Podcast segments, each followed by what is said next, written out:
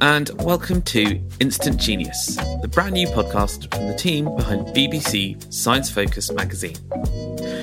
In each episode of our new weekly show, you'll hear world leading scientists deliver bite sized masterclasses on the most fascinating ideas in science and technology today.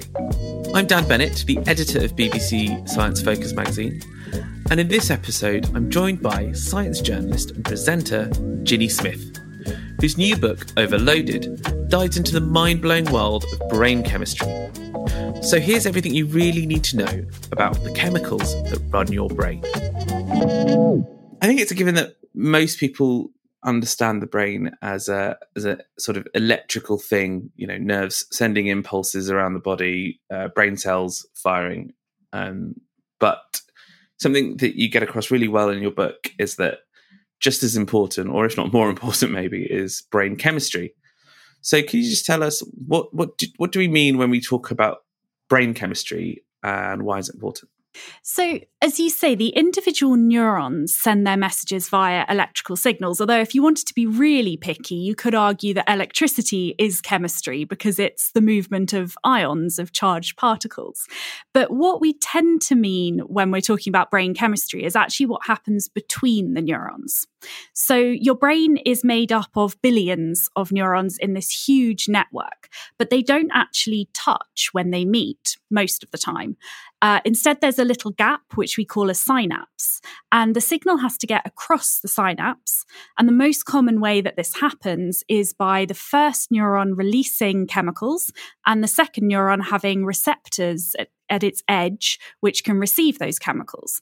And that can tell that second neuron what to do, whether that's that it should fire or that it shouldn't fire, or various other things as well. So while the electrical part of the brain is really important and your brain couldn't function without it, it's the synapses that allow really quick, minute by minute, second by second changes in the brain. And that's why I think they're really interesting when you're talking about human behavior. I thought it was really interesting, and I, despite being a psychology graduate, I have to admit I didn't know this. Um, the the discovery of the synapse, so this this little gap that we're talking about, it was actually a very physical thing. Can you just talk about how, how scientists discovered it was there? So it was actually this huge row at the time. So there was this really well established scientist called Golgi who discovered all sorts of things. He's got an apparatus, which is a bit of a cell named after him. Um, and he thought that the brain was a network of connected kind of tubes through which information could flow. He didn't think there were any gaps. And that's partly because the microscopes at the time were only so good. So they could zoom in and they could see the individual cells, but they couldn't see the tiny gaps between them. And then this kind of new upstart scientist came on the scene, um, Santiago Roman. Roman. Oh, I always say his name wrong. Okay, I was definitely going to let you pronounce that right. That yes, Santiago Ramón y Cajal, I believe is how it's pronounced. And he was not only a scientist, he was also an artist. And actually, I think that was really important for the discovery that he made because one of the things he was incredibly good at was making observations about the world. Um, so he'd done a lot of anatomical sketches and stuff as a child. Then he was trying to understand the brain and looking at it under microscopes and going, I just can't see this clearly enough to really understand what's going on. So he adapted a stain that Golgi had introduced and created this new stain. Um, um, and what I mean when I say a stain is that scientists do kind of chemical reactions which change the color of neurons so that you can see them under a microscope. But up until this point, they'd only found reactions that would change every neuron. So you got this really intricate web appearing. But the new thing about this particular stain um, was that it only stained, I think, about one in 10 neurons, certainly only a proportion of them. And that meant that you could actually see the individual neurons a lot more clearly. So Cajal started doing all these incredibly beautiful, detailed drawings. And if you've never seen his drawings of neurons, I highly recommend Googling them because they're just stunning pieces of artwork. Um, But he could see while doing this very clearly that there were these gaps. Um, but Golgi never believed him. There was this argument was raging for um, certainly, I think, a couple of decades. And the two of them actually won the Nobel Prize together for this. Um, this kind of discovery, this reaction that was Golgi's, and then uh, Cajal kind of tweaked it. And if you read their um, speeches at the acceptance award, it's it's you know when scientists are like shady about each other but very polite? Yeah kanye sort of, and taylor swift. Yeah it's sort of it's all very polite but there's a definite undercurrent um, in there. And actually golgi died never believing cajal's findings and it wasn't until electron microscopes scanning electron microscopes were developed that we knew for sure that uh, was right because they allowed us to see neurons in such high resolution that we could physically see those gaps that Cajal thought he could see from his reaction. So it's a really interesting story, I think, not just because these were two highly respected scientists who completely disagreed on a really basic fundamental of neuroscience, which is something that still happens today, but also that it was the technology that was driving our understanding and that was holding our understanding back. And it was the developments of new technologies that allowed us to understand the brain better. And that is actually a theme that kind of kept coming up in the book that looking inside the brain is not an in- easy thing to do. And you need the right technologies. And sometimes technologies can be a bit misleading. Mm, and it, it's also interesting as well because, you know, artists were so fundamental as well in anatomy and, and just that skill of observation was so crucial to uh, our understanding at that time so there's a really good example in the book um, that kind of i suppose explains the importance and the, the function of chemistry and what what goes on in those synapses and that's where you explain a chemical called uh, glutamate and one called GABA, G-A-B-A. Could you could you just uh, unravel that for us and, and explain how those work? Yeah, so glutamate is the most common chemical in synapses in the brain, but I feel like it sometimes gets left out of the story because it's sort of the workhorse of the brain. Um, it doesn't do as much sort of of the the nuanced, interesting stuff as some of the chemicals we'll probably get on to talk about later. But your brain couldn't function without it. So glutamate is basically the go signal.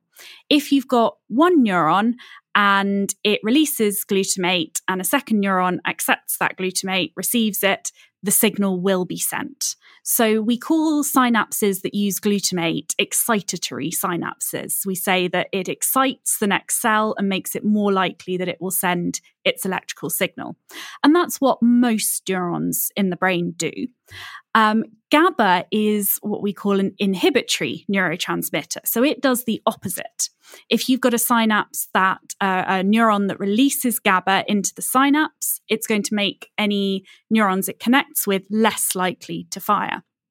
So glutamate is vital for almost every process that our brain does, but particularly for things like learning. Uh, when you're learning something new, you're activating neurons, and glutamate is one of the kind of vital ingredients for that. GABA has a sort of calming effect on the brain, so it's really important for sleep. Um, it can has a role in sort of reducing anxiety, those sorts of things. So, kind of, yeah, big scale. Glutamate activates, GABA reduces activation. And something you get across really well, which is, um, I suppose, a little bit of a uh, one of those things that's dispersed into pop culture is that you know if you have not enough serotonin it's bad. Or if you have you know too much if you've got loads of dopamine you're happy. But actually as you've just sort of alighted to there these chemicals are used in they're not just used for one thing they're they're they're not wasted they're used in lots of different things. And so and and so am i right in saying that there's um for every chemical there's lots of different uses and they're and they're also part of systems aren't they Yes. So I kind of started the book thinking that for each chapter, where each chapter I look at a kind of different aspect of life. And I started writing it thinking there would be one kind of hero chemical per chapter. And as I got further into the research, I realized that is totally not how it works. And the same chemicals were coming up in four, five, six chapters. Um, and yet coming up over and over again. And as you say, these chemicals don't just do one thing and they can actually have completely different effects depending on where in the brain they're released, depending on what receptors are on the second neuron, because there can be multiple different receptors for each chemical, and the different receptors can cause the neuron to do different things. Um, it can vary based on how long it's being released for, what rate it's being released at. Um, and the other thing that I think is really important and that often gets missed out is we have this idea that if if it's true that being low in something is bad, then having more of it must always be good. And that's not the case when it comes to the brain. Yes, if you have low levels of a certain neurotransmitter in a certain region of the brain, that might cause problems. But that doesn't mean that for everyone, boosting it is good. Having too much can also be bad. So the brain has a bit of like a Goldilocks point for each chemical in each region. So uh, if we think of Goldilocks's porridge, say you're having a porridge with no sugar and that's not very tasty, but if you completely douse it in sugar, that's also not going to be particularly tasty. You've got to find that that middle point of it having just the right amount of each chemical um, for the brain to function optimally. And um, you, you, the first, so to, to touch on those chapters that you talk about, where you, you know, you, you try and look at different elements of life. I think it's really nice that you started with memory as one of the things because it's like I say, we have in public, in um, pop culture, we have an idea of serotonin and other things, but we don't think of brain chemistry much when it comes to memory. So, how does brain chemistry work when it comes to memory and how we remember things? So the the basic way in which you form a memory is by strengthening the connections between neurons. So each memory, each long-term memory is stored as a network of neurons spread across the cortex, the outer layer of our brains. And when we say network, what we mean is that those neurons are very strongly connected to each other. They have strong synapses. And what we mean when we say they have strong synapses is that those synapses have changed the way they release and receive chemicals. So let's say before you start learning something, you activate this neuron, it releases a little bit of glutamate. The second receptor has a few uh, second neuron has a few receptors. So after enough has been released, it's received it and the signal gets sent. Now, if you keep activating those pairs of neurons together over and over again, both neurons start to change. So the first one actually starts making more glutamate. So when the signal comes in, more of the chemical is released. And the second neuron starts building more receptors so that it can kind of more quickly mop up what's there and send its signal on. So what happens now is that activating that second neuron is a lot easier and you can actually kind of feel this happening particularly well when you learn a new skill. So when you first try to ride a bike or drive a car or play the piano, it's really difficult. And you have to think about every little thing that you're doing. And it's hard work because those connections between neurons aren't very strong. But if you keep practicing it over and over again, those connections become much stronger. It's a lot easier for the signal to pass. And suddenly that skill sort of feels natural to you. Um, and that's this strengthening, which relies on changes in those chemicals. And so, is is that is that what um, you know when you hear about memory enhancing or performance enhancing drugs uh, in the news, particularly around exam time?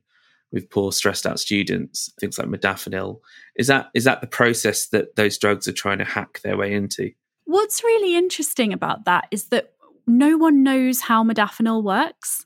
So I tried to find out. I I wrote a section about um, these kind of cognitive enhancing drugs, and there is evidence that modafinil changes a whole host of different brain transmitter um, levels in the brain or affects a number of systems, but no one is quite sure how it has its effect on concentration um, and wakefulness, which is kind of amazing.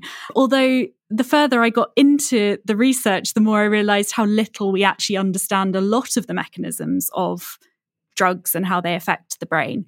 Um, so the evidence does seem to be that modafinil does boost alertness and concentration, even in people who are quite sleep deprived. So there is some good evidence that modafinil can work. Other cognitive enhancing drugs have a lot less strong evidence for them.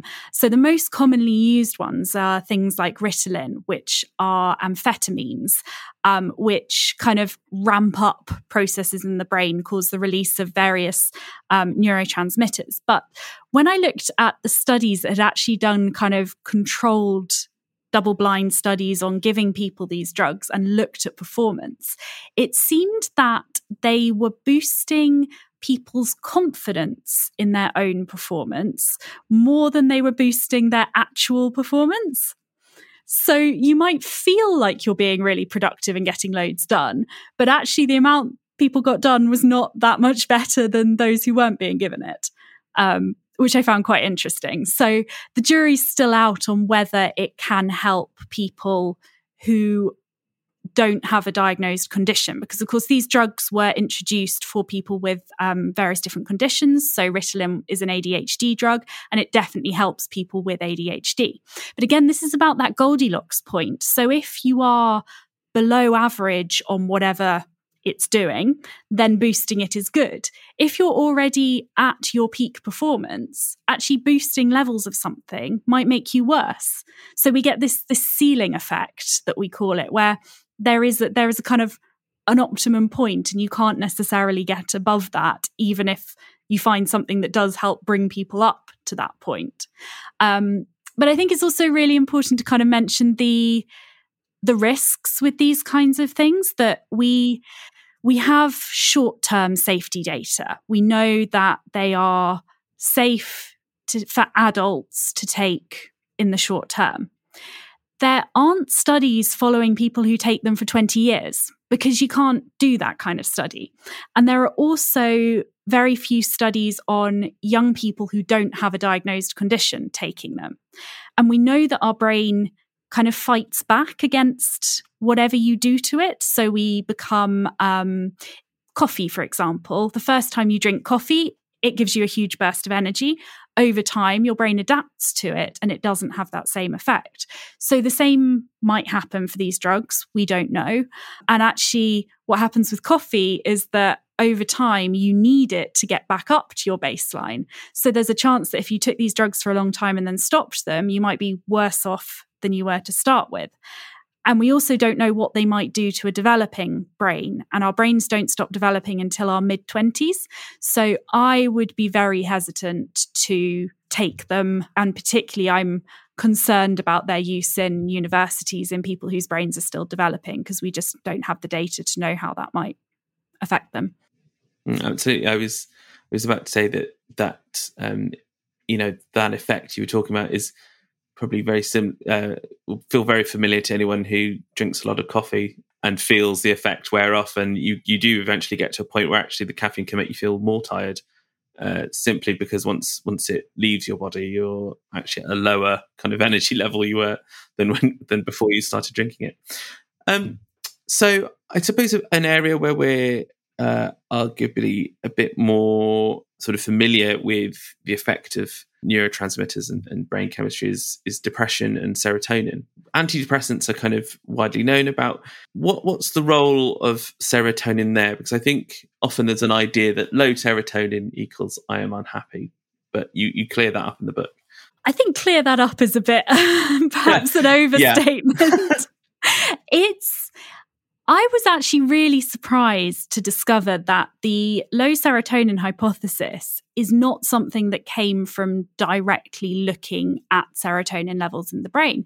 And partly that's because it's actually really difficult to test chemical levels in someone's brain. Uh, the brain is separated from the bloodstream by the blood brain barrier. So a lot of neurotransmitters stay in one or the other. There are some that can pass through. But um, so it's not easy to do a test on someone who comes in with depression and say whether they have low serotonin. The hypothesis actually came kind of the other way round to the way you might think. It came from the drugs. So drugs were discovered that either lowered or boosted serotonin levels, and clinicians noticed that these had an impact on people's mood. So they hypothesized that if by giving you a drug that boosts your serotonin, I make you feel better when you're depressed, that must mean that you were depressed because your serotonin levels were low. That isn't necessarily the case. I mean, if you came in with a broken leg and I gave you morphine, your pain would feel better, but that doesn't mean your pain was caused by a lack of morphine. It was caused by a broken leg. So the kind of the logic there, it's missing a step in a way. Um, and there have now been lots of studies that have been trying to unpick it. And it turns out the relationship, there does seem to be a relationship between serotonin and depression in at least a proportion of people, but it might not be quite as direct as they thought. And one of the things that kind of gave us this hint that it wasn't quite that simple was that SSRIs, which are selective serotonin reuptake inhibitors, boost the levels of serotonin in the synapses really quickly because they block off the machinery that recycles leftover serotonin, basically. So as soon as it's released, there's more of it hanging around in the synapse because nothing's sucking it back up like it normally does. But people who feel better on SSRIs often don't feel better for about six weeks after they've been taking them. So, why would there be such a long delay if they were low in serotonin? Within a few hours, there should be more serotonin. So, that kind of gave us a hint that there might be something more complicated going on. And there are now a whole bunch of different theories as to what that more complicated thing might be, um, some of which I go into in the book. But the answer is we still don't know for sure what causes depression chemically, molecularly in the brain. And I think it might have multiple causes. And it might be that in some people, it is low serotonin, but it might be that in others there's a different mechanism behind it. Um, and we know that not everyone responds to SSRIs. So it might be that that's because some people that's not their problem and actually a different drug would work better for them. And then just um, lastly, addiction is something I just wanted to touch on because again, it's something that I suppose is is quite common in pop culture and people are quite familiar with. It's sort of the, I suppose, the consequence of you know, it's the, the other side of this story of brain chemistry. So when when brain chemistry goes a bit wrong. So so so in terms of neurons and synapses, could you just describe what happens chemically when we become addicted uh, to? I mean, take a substance of your choice because again, it's it's different depending on what the addiction is. Yes, that was what I was going to say. So there are a few different things that can drive addiction. Um, one of them we think is this tolerance that we kind of talked about a little bit with caffeine. So, for example, with um, opioids, things like heroin, once you start taking them, your brain down regulates the receptors for those chemicals that um, it causes the release of. And then when you stop taking it, you're not naturally producing as much of that chemical as you should be, and you don't have as many receptors. So you get all these horrible side effects, and that drives people to keep taking it. Um, a lot of drugs that can be abused do cause the release of dopamine in the brain. And this is why people think of dopamine as sort of the addiction chemical. Again, it's a bit more complicated than that, but dopamine is all about motivation. So it drives you towards a goal. And in a healthy person, your dopamine might drive you towards food when you're hungry and water when you're thirsty and getting a promotion at work and lots of different things, and it can vary. But if you take a drug like cocaine that causes a huge amount of dopamine to be released, your brain thinks that you've just done something that's really good for your survival, like drinking when you're thirsty. But because those levels of dopamine are so much bigger than you would ever get naturally, you can get this kind of spiral forming where your only motivation, your only drive is to seek out more of this drug. And that we think is one of the things that drives addiction. But again, it's it's very complicated and it's not just one chemical system that we think is implicated in addiction. We talk about systems in the brain a lot now, and this has kind of moved on from 10 years ago when neuroscientists were talking about areas of the brain. It's now all about systems. But one of the really important systems for a lot of different areas is our prefrontal regions, which kind of exert control over some of the areas further back. So, this is important for mood regulation because your prefrontal region can control your limbic system, which is involved in emotions. But it is also important for drives and motivation and addiction because your prefrontal region can exert control over the kind of the, the bit of your brain that goes, oh, give me that. I want that thing. So if you've ever said no to a second piece of cake, that's probably your prefrontal region going, calm down. There'll be cake another time. We don't have to eat it all now because our our kind of ancient evolutionary systems are telling us to eat all the cake right now because we don't know when we might see cake again because cake is a really rare thing in evolutionary terms. So we also think that this system goes a bit wrong in addiction and it might be something about the drugs themselves that damage the prefrontal region or it might be a kind of more diluted process that that over time happens but it seems that addicts have less active prefrontal cortices so they're less able to inhibit these drives as well. Um, so it's kind of escalates the problem. And that's one of the reasons drug addiction can be so hard to get over. And that's one of the, the great things about your book, I think, because uh, as a science journalist and as a psychology grad, you often have lots of conversations with uh, people who, you know, ask about serotonin or dopamine. And it's, you know, I, I kind of want to show them this book to say, no, look, it's it's all about systems, not just one linear thing. You can never if, if if someone comes at you saying you can do this one thing and it will change your brain in this way, you should always be a bit cynical. Yeah.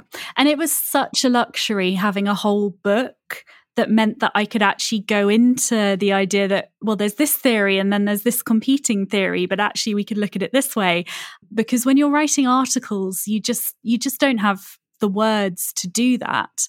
So while I do kind of want people to take things with a pinch of salt when they read them in the media. I don't actually blame the journalists because I've been there as well and you you've only got 200 words and you have to simplify these things but yeah that was one of the really nice things about the book to have the space to go into a bit more nuance and so just lastly now I just um, you touched on this earlier that part of this is a story about technology about how we have uh, opened up new ways to see the brain and, and understand what's going in there because obviously experimenting with brain chemistry could be could be quite tricky, probably quite harmful.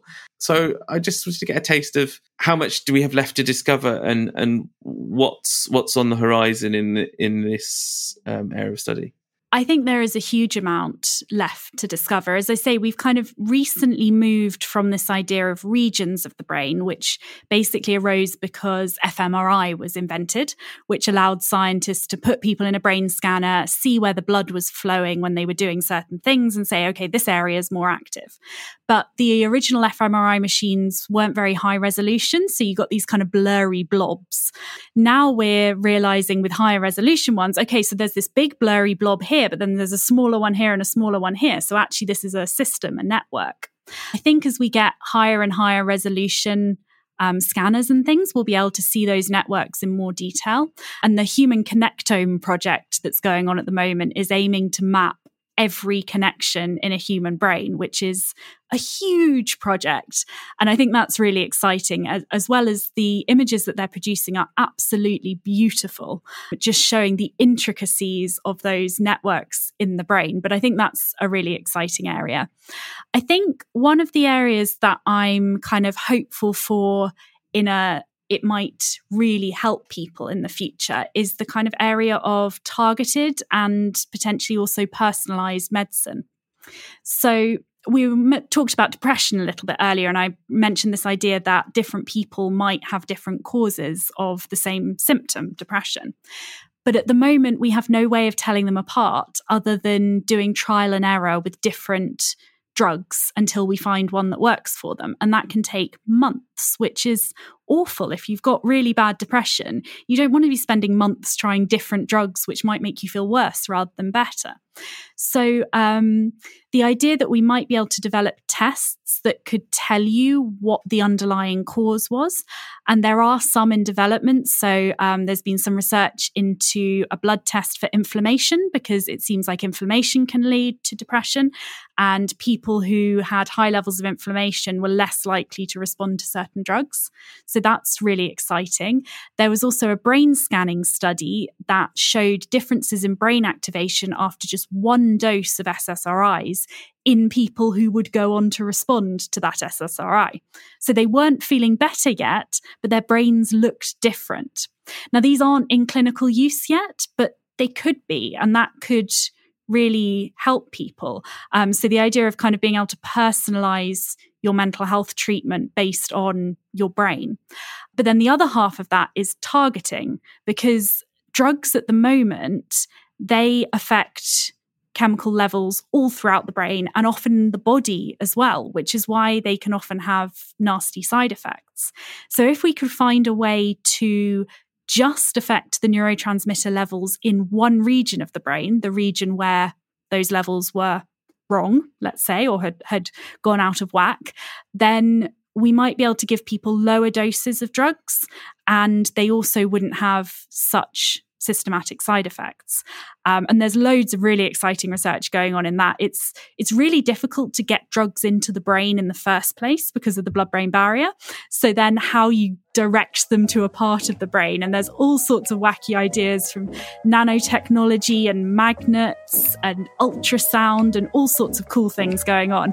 Um, so I think we're a little way away at the moment, but I'm hopeful that in the future that those two things together might make a huge difference in mental health treatment. That was Ginny Smith there, revealing how brain chemicals influence our lives. If you want to hear Ginny and I dig a little deeper into the science of brain chemistry, check out Instant Genius Extra, a subscription podcast available on Apple's podcast app. There, we talk about the people who feel no pain, what brain chemistry has to do with hunger, and whether brain enhancing drugs might one day be commonplace. And of course, the best way to discover more about the inner workings of the brain is to check out Ginny's book, Overloaded How Every Aspect of Your Life is Influenced by Brain Chemicals. Thanks for listening. The Instant Genius podcast is brought to you by the team behind BBC Science Focus magazine, which you can find on sale in supermarkets and newsagents now. Alternatively, do come find us online at sciencefocus.com. See you next time. Thank you.